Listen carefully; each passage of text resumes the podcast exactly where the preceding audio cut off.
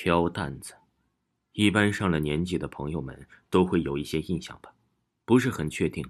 但是我小时候，我们村里就有，就是一个四五十岁的中年人，一般都是男的，也许是女人体力耐力都无法承受这样风吹日晒的行当，也许也是不安全。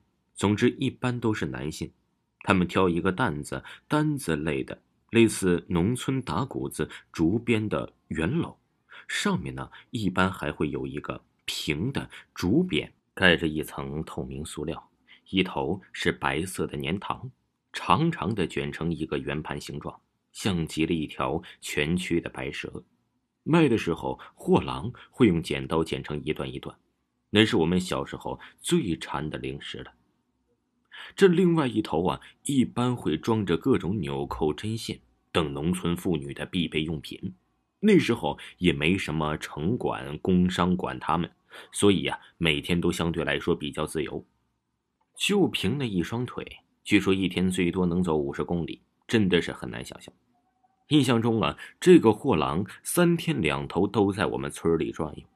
只要一听到啊噗噗噗很有节奏的拨浪鼓声音，我们就知道他来了，老远的就围上去。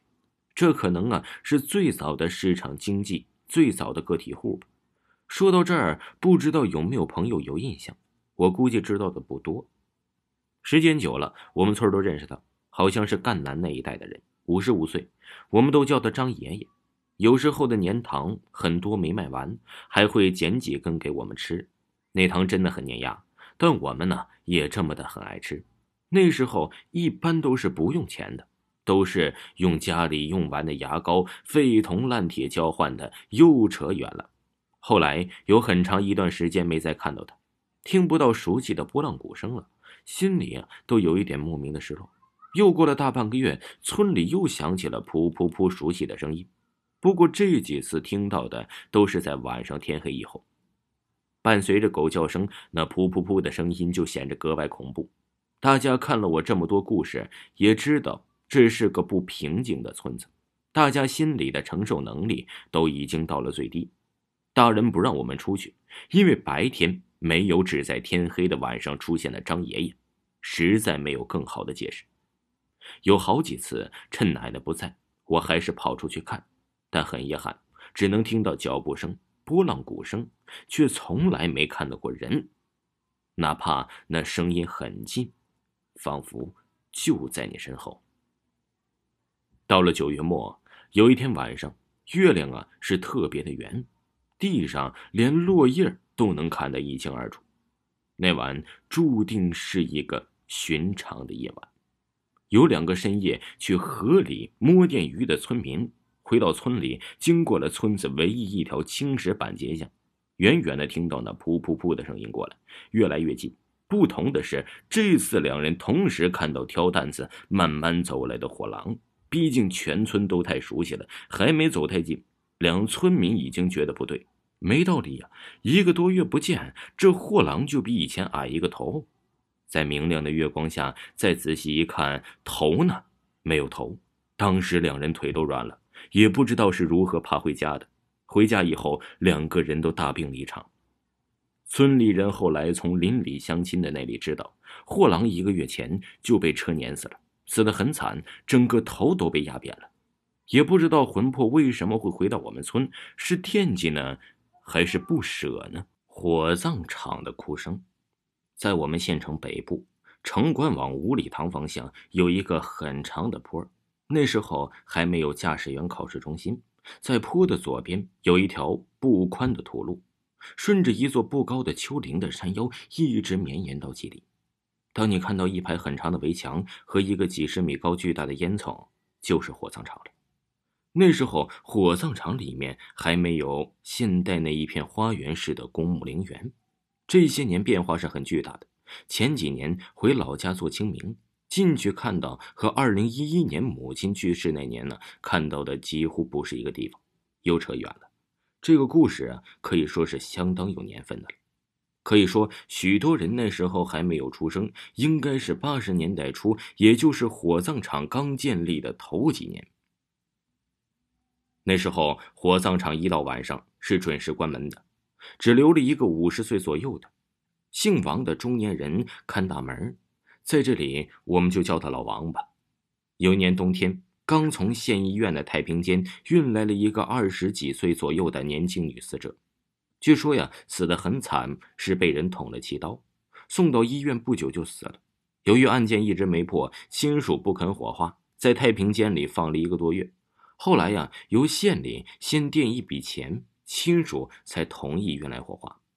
在火化之前，亲属给死者换了一身干净的白色夹克，还有一双当时很少能买到的女士半高底靴子。按流程，死者化好妆之后，照例是放在了运尸车上，接受完亲属的最后哀悼，然后由火化工从追悼厅推到里面的焚化炉。这焚化炉并排有两个四十公分高、四十公分宽的尸体进口，也就是说可以同时焚化两具尸体。这火化口啊，打开左边的第一个不锈钢炉门，然后整个运尸车的最后一步连同尸体一起，自同向焚化炉里延伸。当尸体完全进入炉洞，火化工在运尸车尾部旋转了一个类似汽车方向盘的装置。然后，噗的一声，尸体就会仰面朝天的姿势一下子变成脸朝下的俯卧姿势，然后按下绿色的点火开关，就完成了一大半工作。就等最后绕到焚化炉后面，打开后门，用长铲铲出了死者的骨灰，就完成全部的火化过程了。但是这一次似乎没有那么顺利，平时只需要两小时就能完成的焚化过程，整整烧了五个小时。透过焚化炉门的玻璃洞看进去，死者似乎和刚放进去是一样的。整个焚化炉子依然是火红火红的烈焰，到死者似乎连头发都是完好的，只有身上所有的衣物都已经烧成了白色灰尘。火化工惊呆了，在场的所有亲属也惊呆了。后来呀，厂长亲自过来看，也是不停的摇头，很是无奈。从火葬场建立现在三年，还从未发生过这样的事。就在大家议论纷纷的时候，忽然传来了一阵女子的哭泣声，是有那种停顿的呜咽声。大家相互你看看我，我看看你，在大家确定是不是在场的亲属的哭泣以后，心里更加的发毛，都把眼光投向了那个焚化炉。没错，这哭泣声就来自那里面。还没等所有人快崩溃的神经平复下来，更惊人的一幕发生了。只听到了砰砰砰的撞击声，那不锈钢炉门在不断的颤动，似乎里面的死者下一秒就会破炉而出。这时候，所有人再也受不了了，只留下了一片惨叫声。之后，整个人追到大厅，到焚化炉，没有留下一个人。厂长都跑了。后来呀，不知道是家属还是火葬场请来了几个和尚。几个和尚到了以后，看到现场情况，低下头，闭上眼睛，直念阿弥陀佛。其中一个在炉门贴了几张奇怪的黄符。三个和尚又接着念了一会儿，不知道是佛经还是咒语，然后对火化工说：“好了，开始烧吧。”炉火再次打开，果然呢，这次不到两小时，尸体全部烧完。事后，三个和尚中最年长的对大家说：“可怜的女子，死得太惨，太冤枉。”她不愿意走啊。